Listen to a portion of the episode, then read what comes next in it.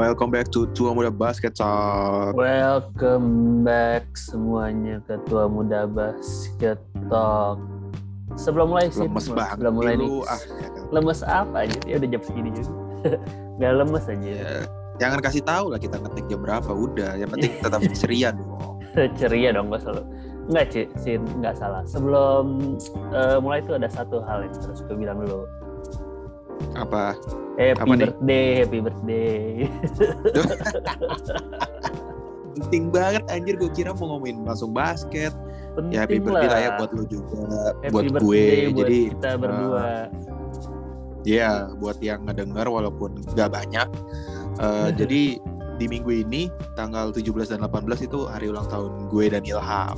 Gue itu ulang tahun ke 18, Ilham tuh ke 48. Anjir, dari mana? Gua mah selalu 23 lah pokoknya.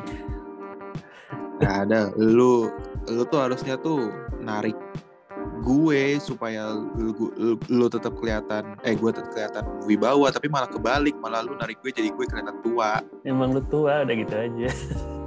Enggak, anjir, gue tuh masih baru kayak 5 tahun lagi baru kepala 3. Chill lah. Ya, pokoknya lah. Selamat ulang tahun teman gue. Yoi, selamat ulang tahun juga buat Ilham. Yaudah, kita langsung aja. Hari ini banyak yang bisa dibahas. Tapi banyak pertandingan sih hari ini. Banyak pertandingan ini. Iya, benar-benar banyak. Mau mulai dari mana nih, bro, yang asik buat diomongin? Mungkin dari kayaknya udah jarang nih kita opening langsung ke Lakers. Kayaknya Lakers dulu kali ya. Udah mulai bosen nih beberapa episode kemarin. Boleh ya. Hari ini Lakers ngadepin Pacers, kalah tentu saja. Kalah 111 dan 104. Tapi yang harus di note kali ini adalah LeBron James, the goat. Ya, yeah, legoat. Di pertandingan ini berhasil menjadi satu-satunya orang di NBA dalam sejarah satu-satunya orang yang berhasil ngumpulin 30.000 poin. 10.000 assist dan 9.000 assist. 10.000 rebound dan 9.000 assist. Satu-satunya nih. Tepuk tangan buat LeBron James. Gila, tepuk tangan buat the Legout. Satu-satunya loh. Bukan kalau dari kemarin kan apa dia pecahin rekor scoring biasanya yang paling muda. Tapi ini benar-benar nggak ada satu orang pun di dunia ya, tidak ada pemain NBA yang megang rekor ini. Emang luar biasa itu, pemain favorit gue sepanjang masa ini.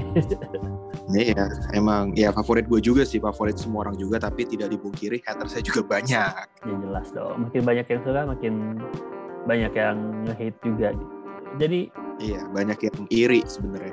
Ya, walaupun ujung-ujungnya kalah, tapi karena gue udah biasa sama Lakers kalah, jadi ya udahlah. BTW nih, dengan kekalahan Lakers hari ini, Lakers kan kalah nih hari ini nih. Padahal tadi sampai halftime tuh udah meyakinkan, kayaknya bisa menang, atau kalah kan. Langsung dapet lampu hijau seorang pelatih Lakers, si Frank Vogel, untuk boleh mencadangkan dari starting game si All-Star-nya yang baru datang, yaitu Russell Westbrook. Emang masalah utama. Tapi gue gini sih, bukan itu iyalah, itu menurut gue sebetulnya dari awal kali ya harus gitu. Tapi kan tidak mungkin karena pemain sekelas Russell Westbrook lah gitu kan, jadi emang orang baru didapetin masih jadi cadangan gitu kan, dan dia levelnya All-Star. Oke, gue ngerti gitu. Ini sebetulnya ada ya harganya gitu, nggak main-main juga. Iya, tapi sebetulnya ada news yang kemarin-kemarin juga yang berhubungan dengan Lakers dan Frank Vogel. Ada newsnya itu loh, bahwa kalau dia tuh istilahnya di kursi panasin, lagi di kursi panas gitu. Para petinggi tuh lagi istilahnya dia lagi kursi panas. Kalau dia mereka ceritanya bakal melihat performa Frank Vogel day to day gitu. Kalau makin jelek mungkin ada probability dia dipecat. Terus gue begitu baca di situ itu news yang sebelum Westbrook kan? Iya. Tapi gue pas baca itu gue langsung dalam hati, hello, bukan salah dia dong gitu. Lu yang ngasih tim kayak gini yang gue udah masalahin dari awal gitu, gue pertanyakan dari awal. At least ya iyalah, iya gak sih gitu kan? Kalau salahin dia pasti ogel gitu. Udah ya AD-nya suka cedera gitu kan. And then lu naro Westbrook yang sebenarnya sangat tidak make sense untuk tim yang dikepalai LeBron James gitu. Terus yang kayak Steve Nash aja udah ngeliat tuh kalau di Andre Jordan tuh udah tidak layak untuk bermain di NBA gitu sebetulnya gitu kan. Ini butuh berapa minggu jadi dijadiin starter nya Lakers gitu kan. Jadi ini konsisten. Iya. Terus lu lihat Caruso beraksi di Chicago gitu, jadi orang penting gila sih. Gitu, gila. Kacau deh kan. Yang disalahin Vogel gitu malah. Yang disalahin Vogel padahal yang sebenarnya disalahin orang-orang manajemen atas si GM-nya yang ngebangun roster kayak gini gitu kan, ya nggak sih? Iya, harusnya tuh ya gimana ya, tapi emang serba salah sih, namanya kepala pelatih, head coach tuh emang ya mungkin secara tidak langsung memang bukan dia, secara langsung itu bukan dia yang melakukan kesalahan. Kenapa Lakers sampai performanya di musim ini ya 50-50 lah, dari menang loss-nya juga udah 11-12 sama angkanya. Itu emang secara game memang bukan salah dia, tapi salah oknum, bisa dibilang oknum pemain-pemain tertentu di Lakers. Bener dong kan, gak semua pemain juga yang jelek gitu. Tapi emang ya karena dia sebagai orang yang bertanggung jawab, ngelatih dan kepala kan, jatuh-jatuh kepala pelatih ya. Pasti bebannya akan ada di dia sih. Ya semua olahraga juga gitu sih, gak cuma basket, bola juga kayak gitu kan. Kalau kita lihat apa-apa yang disorot utama pasti coachnya dulu, pelatihnya dulu. Ya tapi kan tidak make sense gitu. Tetap lah, itu kata gue tetap masalah di GM-nya gitu. Mungkin itu kali kenapa tiba-tiba itu kan news yang dia dapat lampu merah di dipantau game per game per day itu kayaknya 2 hari apa kemarin gitu newsnya. Terus setelah tadi lawan Indiana kalah lagi kan, kayak mungkin GM-nya juga ngasih warning juga nih ke pemain, tapi bikin kesempatan juga buat si Frank Vogel. Ya udah, lu boleh sebebas lu, dalam artian yang menurut lu jelek, tanda kutip seorang Russell Westbrook boleh lu cadangin. Kita lihat performa lu sebagai kepala pelatih akan sama atau mungkin akan lebih improve gitu. Mungkin ini sih kesempatan terakhirnya Frank Vogel, apakah bisa ngebuktiin apa enggak, karena ya memang terbukti juga Westbrook itu memang masih belum blend in banget. Ya memang naik turun lah, tapi emang Westbrook dari zaman masih ada KD di OKC juga kayak gitu kan, emang suka turun naik naik, playoff naik turun, ya gitulah ya begitulah kita. Tapi menurut gue mau ditaruh di bench juga tetap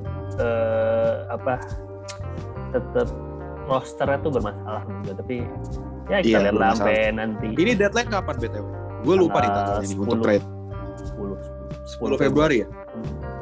Ini 10 kita apa 10 mereka? Cuma beda sehari, pokoknya 10 mereka lah sampai 10 kita. Berarti kalau 10 mereka 10 Februari berarti.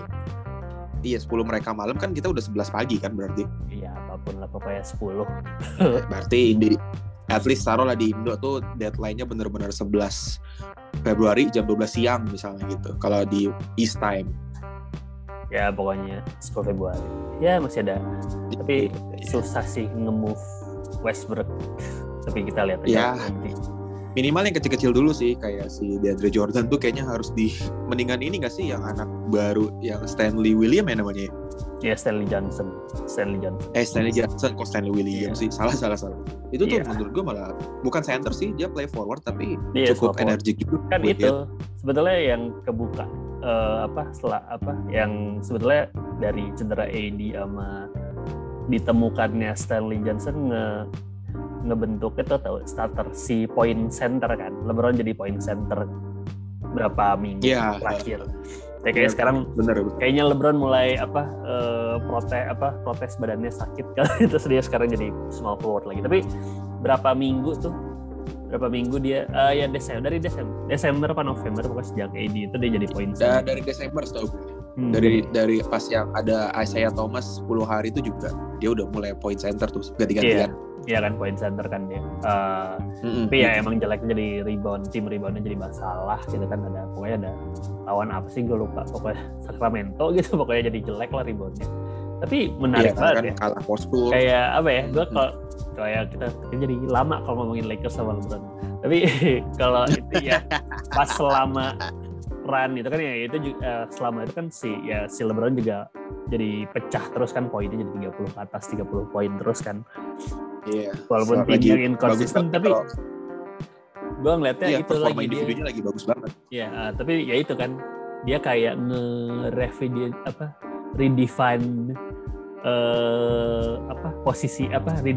lagi gitu kan. Lu kalau patin jadi kita jadi ngomongin LeBron lagi. Tapi ya ini di tahun ke berapa sih dia ke 19, 18? Tahun ini 19. 19 di kan? NBA. Iya, 19 tahun di NBA gitu. Umur 37 benar ya? 37? Iya, baru 37 Desember kemarin. Iya, 37. Tapi ya dia redefine lagi posisi dia dan cara main dia lagi. Jadi kayak yang menurut gue surprising tahun ini sih shooting dia sama ya itu dia ditaruh di center juga oke gitu lo ngerti gitu. Iya benar sih emang iya kan? Emang dia kayak ini sih kayak anggur cuy, kayak wine, makin tua makin gokil sih, makin gila.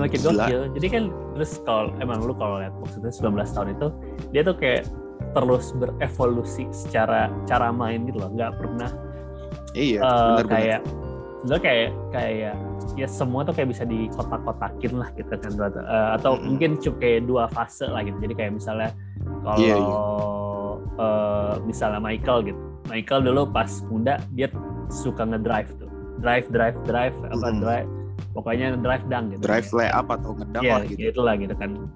Terus pas dia udah fase keduanya dia jadi tukang mid range sama post up kan gitu, karena dia makin gede makin tua makin gede gitu.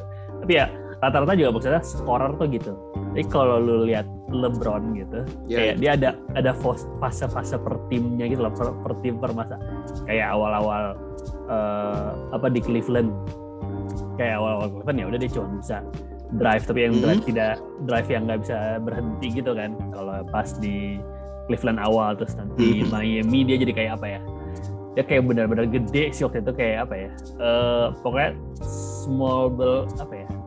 Pokoknya itu gedenya kayak unstoppable arah gitu lah, kayak defense yang ngeri. Pokoknya dia itu kalau ada highlight dia kalau di Miami kan dia lebih ke shooting forward gak sih? Ya shooting forward tapi shooting forward bisa lah gitu. Terus pas di Cleveland juga dia berubah lagi tuh mainnya, mainnya kayak nggak kayak pas di Miami, beda lagi lah, gue nggak bisa jelasin tapi cara mainnya tuh lebih beda. Terus pas di Lakers dia berubah lagi gitu, jadi sekarang yang bisa lihat dia sekarang udah pede banget, kayak nge-shootnya udah kayak sosok kayak Stephen Curry gitu. Sekarang ya tadi gue apa? LeBron tuh ya sekarang kayak gila kayak itu shootingnya kan, walaupun dia nggak selevel Steph Curry atau Damian Lillard gitu kan itu ya. Yang tapi kelihatan banget tuh. Iya kan. Tapi dia jadi kayak jadi pede aja ya, gitu. Pede nge-shoot. Iya, improve dan pede aja gue. Ya udah kayak justru kayak outlet terakhir gitu. Jadi kayak misalnya passing terus pas kayak offense-nya lagi nggak jelas jalannya, tiba-tiba ya udah dibuang ke LeBron. LeBronnya lagi jauh di luar poin, tapi ya udah dia daik lompat aja gitu kan, nge-shoot gitu. Jadi kayak ada emang beda leveling per fase hidup LeBron tuh kayak banyak, makanya gue ada impress untuk tahun inilah paling jadi point center kan gitu. Paling ketara tuh emang 3 point sih. Iya, 3 point itu lebih pede ya, walaupun gak selevel sama Steph, Clay ataupun Damian Lillard ya enggak, tapi cukup. Kalau kita ngeliat cuman yang LeBron dari zaman dia di Miami Heat, dari zaman dia di Cleveland Dia ini lebih bagus banget cuy. Iya. 3 poinnya masih lebih oke lah gitu. Yes, betul, gue setuju. Tapi dah bosan ngomong Lakers, ngomongin tim lain. Skip. Boy, ini keren banget nih tadi si Trae Young nutmeg pemain Timberwolves. Menang lagi. Ice Trae is back. Iya, Ice Trae. Gue ya sih tahun ini sebetulnya gak tau hak sih, gue gak tau kenapa ya emang. Kayaknya terlalu rosternya kayak terlalu banyak terlalu banyak yang bertalenta gitu. Jadi terus begitu sehat semua, nggak tahu siapa yang mau dapat menitnya gitu. Tapi ya sejauh ini sih udah kayaknya mulai... emang itu sih strugglingnya di situ.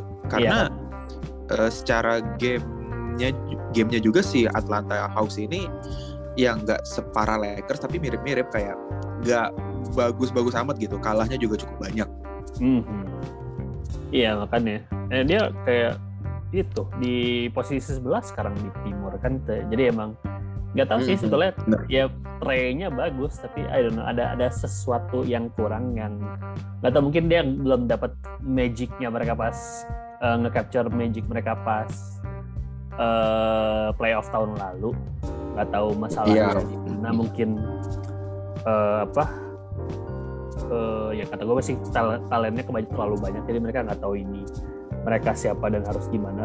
Jadi kayak kemarin akhirnya mereka ngelakuin trade kan, salah satu pemain muda mereka tuh yang ke New York. Lupa lagi namanya. Di Cam Reddish bukan? Cam Reddish kan? Si Cam bukan? Cam Reddish ya? Cam Reddish. Satu lagi, gue lupa gue. Itulah pokoknya. Bener nih kita jadi itu. Ya kan nggak semua pemain kita harus tahu kan, at least tahu mukanya harus lah kalau ngelihat. Oh iya, nah gini kalau Cam Reddish masuk. Tahu gua. Iya. Oh, Cam Reddish oke, berarti bener. Cam Reddish ya, bener guys. Gue kemarin digitu udah mau cu. Lu buka podcast basket masih gak inget loh main-main. Ya lupa, maaf.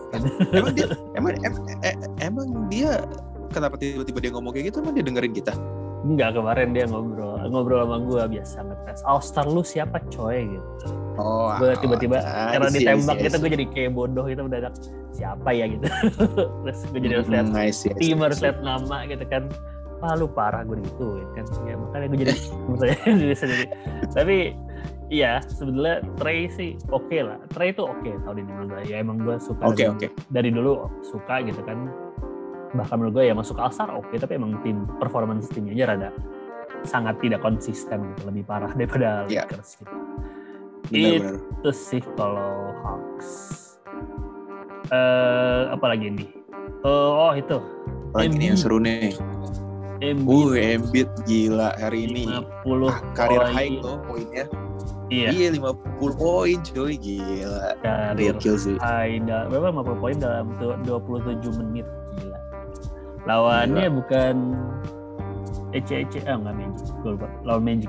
Ya tapi ya oke lah gitu. Iya. Magic jelek tapi ya 50 poin kan bukan sembarangan lah. Tapi ya gokil lah nih. Embiid emang tahun ini naik level sih menurut gue, apalagi nggak ada Ben kan. Naik level banget sih Embiid sih. Ben kemana nih? Pas ngomongin si Ben juga. Tapi menurut gue nih ya, secara skenario nih. Ini tuh. Skenario apa nih? Gak deadline cuy. Mau kemana lu gitu? Ya, mau main lagi di Sixers nggak gitu kan? Tapi Ben itu maksud gue. Ben sih bilang dia nggak bakal balik lagi ke 76ers kalau dia masih dia nggak bakal balik tahun ini, dia nggak bakal balik ke 76ers pokoknya dia udah BT maksimal. Tapi lu gini sih, gue jadi GM-nya sih ya bodo amat gitu. Ya udah lu karena dia yang melanggar kontrak kan, ya satu melanggar kontrak sama ini tuh skenario terbaik buat GM-nya 76ers, lu ngerti gak sih? Karena tim gue gitu, nggak ada lu gitu. Jadi gue bisa, malah... gue kalau mau nge-trade lu ya gue bisa trade mahal aja. Ya gue mau yang, pokoknya gue bisa bisa jual mahal lah gitu kan. Gue nggak desperate banget kok, gue nggak perlu band-band amat gitu. Ini si Embiid MVP banget gitu kan formnya. Jadi ya gue sih jadi Ben Simmons ya, value lu di sini ya, pokoknya kata gue sih Ben kalau nggak cepat balik ya lu value makin turun. Terus gue jadi 76ers ya udah bodo amat gitu ya nggak sih gitu. Iya kayak ya udah tim gue makin bagus tanpa lu kayak gue kayak main gue nggak ada step untuk nge-trade lu ngerti nggak sih, karena ya, tim gue oke gitu. Kalau misalnya 76ers sekarang di posisi 11 or 12 gue ada step di situ ya kan, di bawah playoff kan gue ada step gitu, oke ya udahlah tukerlah siapa, Kings mau ngasih siapa, Fox sama itu, ya udah yuk ambil gitu kan. Kalau sekarang sih enggak, gue mau lu mau Ben Simmons lu ambil sini, si Tobias Harris lu ambil ya, kontrak mahal dua mereka, plus gue mau pick-nya yang banyak gitu. Dan gue gak mau nanggung gitu pokoknya. Gue sih jadi GM bakal gitu. Bener juga sih. Ben Simmons lu kontrak lu di Celtics masih lama, masih 4 tahun lu gak bisa apa-apa. Gue kalau perlu gak mainin lu 4 tahun ya udah gue gak mainin lu 4 tahun gitu. Ekstremnya gitu kan. Iya bener-bener. Gue sih jadi Ben biar tidak bodoh balik lagi gitu. Ya kita lihat aja. Si intinya kan ini faktor satu itu lah. Itu sampai dibecandain timnya sendiri loh. Sampai Harden ngomong, tuh orang kalau nggak bisa main di Brooklyn, gue yang ngesuntikin vaksin dia deh. Gue nggak tahu kalau itu. Emang dia gitu? Ada di wawancaranya James Harden. Nanti gue kasih linknya. Oh iya, gue nggak tahu kalau itu. Ada beberapa hari yang lalu kalau nggak salah. Oh iya. Apa minggu lalu kayaknya. Ntar gue cek lagi linknya. Soalnya gue itu lucu banget. Oh iya, soalnya kayak apa? Si KD kan emang bilang gue nggak mau ikut campur lah urusan itu kan. Gitu. Gue inget banget. Terus tapi kan KD kemarin cedera nih, kayak cedera sprain apa sih MCL ya deh kalau salah, sprain MCL. Iya betul. Sebulanan lah kayak AD kalau salah cederanya kayak AD. Terus, kayak katanya apa? Kemarin dia debat sama wartawan sama jurnalis. Jurnalis dia debat katanya. Ditanya, lo apa? Ini kan KD nggak ada nih cedera, kayak terus timnya butuh lo lah gitu kan istilahnya gitu. Kalau cuma Harden doang kayak nggak kuat. Lo mau itu nggak? Mau vaksin? Tidak mau. Pokoknya dia tetap bersikeras lah bahasanya. Nggak mau. Ini udah ke akar-akarnya gue bahwa gue nggak bakal vaksin. Susah orang-orangnya gitu. Iya udahlah, emang dia ngerasa paling wow di dunia ini, paling beda lah pokoknya. Kyrie mah udahlah, ampun dah. Terus yang hari si KD tuh cederanya pas yang lawan ini kan New Orleans kan? Iya. Beberapa hari yang lalu. Kalau nggak salah gue interviewnya Harden pas di game itu juga deh, setelah game itu. Oh iya. Kayak ngejokes gitu ya. Oh dia nggak mau, gue tetap gue suntikin dia deh. Kayak udah jengkel tapi ngejokes gitu. Kok gimana? Terus ya. Hari ini gimana? Apa? Hari ini apalagi nih kira-kira nih? Yang seru ya, coba tadi Nuggets sama Clippers sampai overtime. Gue cuma lihat highlightnya sih. Kayak highlight terakhir kan mereka seri 1-28. Lo lihat highlightnya. Sebetulnya ya Jokic lagi kan monster hari ini, dia hampir triple double gitu. Iya hampir. Enggak udah triple double. Enggak triple double. Bukannya kurang ya, dia kurang. Oh udah triple double. 49 poin, 14 rebound, 10 assist. Tapi pokoknya play terakhirnya lah pokoknya. Gimana ya, santuy banget orangnya. Sebetulnya ujung-ujungnya buzzer beater Aaron Gordon. Tapi dia kayak sengaja ngabisin waktu gitu, pokoknya pengen shot terakhir kan. Pokoknya kayak udah mulai bunyi tuh yang udah mulai 5, 4, 3, 2, 1 gitu kan. Tadi kayaknya dia mau tiba-tiba dia di trap 2 di trap double team defense. Tapi ya emang dia pada dasarnya jago banget apa passingnya gitu. Lu pokoknya flat passingnya bagus banget lah. Iya. Soalnya kalau Jokic emang itu cara mainnya. Iya, dia ngebacanya pas banget loh. Kayak gue lebih ya mungkin passingnya biasa, tapi gue impress dia itu loh, ngebaca detik kapan harus melepas bola. Soalnya kayak emang di double team Tapi kalau dia kecepetan, tuh bola di steal gitu. Kayak pasti ditambah. Jadi dia benar-benar nunggu the exact moment defendernya Aaron Gordon tuh rada terlalu renggang gitu lah intinya. Terlalu komit maju. Gitu. Ada space-nya lah gitu. Iya, space-nya kayak terlalu. Jadi emang luar biasa lah Mr. MVP kita itu tahun lalu. Jujur sih gue tuh semenjak akhir-akhir ini ya faktor umur juga, kalau misalnya main basket walaupun gak main serius-serius amat, kayak apa ya, kayak gue tuh mulai influencer gue tuh sebenarnya udah bukan LeBron atau orang-orang yang gila ngedrive lagi. Kalau lu lihat kalau terakhir kita main basket, gue tuh kayak mulai mengikuti Jokic gitu loh, kayak nyari timing, tiba-tiba bond pass, tiba-tiba chest pass yang tanpa no look pass gitu ya, walaupun gak bisa dibandingin, tapi gue akui gue cara gue passing dan ritme timingnya tuh gue ngikutin Jokic karena kayak enak gitu. Ternyata tuh ya, maksudnya mungkin zaman-zaman 90-an atau 2000-an awal tuh yang ngedang atau poin dengan cara teraneh tuh udah kayak kepuasan sendiri. Tapi kayak gue makin kesini ngeliat cara passing yang oke, ya apalagi dengan finishing yang kita passing tuh juga masuk, itu kayak ada kepuasan sendiri juga gitu. Gak tau, gue ngerasa kayak gitu sih akhir-akhir ini. Mungkin ya itu karena mainnya Jokic juga kan. Ya tapi kita akui lah zaman dulu tuh passing yang bagus itu nggak se-hype orang yang bisa ngedang atau di blok tapi masih tetap masuk lah. Itu kan memang pada masanya emang monster-monster dang semua kan 2000-an awal. Ya kita lihat aja Blake Griffin, ya Trae Jordan. Iya betul. Terus juga LeBron. Tapi guys, gue harus cerita random sih. Sebetulnya gue tuh suka, gue belum cerita skill. Belum pernah cerita. Gue tuh ngikutin basket bukan gara-gara NBA. Gue pernah cerita gak sih? Enggak, lu gak pernah bilang, emang lu gara-gara apa? Gue gak pernah gara-gara NBA, gue tuh suka basket gara-gara dulu pas angkatan bawah 2000-an. Itu anime Slam Dunk masuk ke Asia gitu lah. Oh iya. Tapi lu nggak pernah bilang ke gue, cuman gue tahu tuh film itu kartun. Iya itu terus benar-benar kayak menginspirasi gue gitu loh. Kayak emang dulu pas tahun 2000 ya gue suka.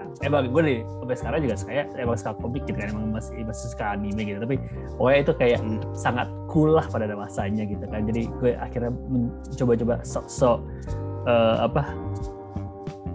ngikuti Slam Dunk, terus akhirnya ikut basket gitu.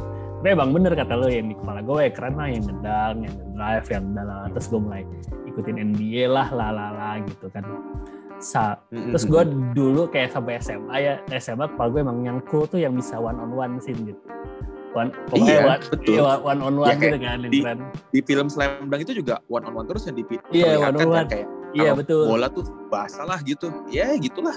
Ya pokoknya pokoknya kan emang jadi sebenarnya kan gue tapi kan animenya kayak dipotong di tengah-tengah gitu lah sih. Tapi terus si komiknya komiknya gue ikutin nih, tapi komiknya kayak komiknya terus ceritanya sampai tamat.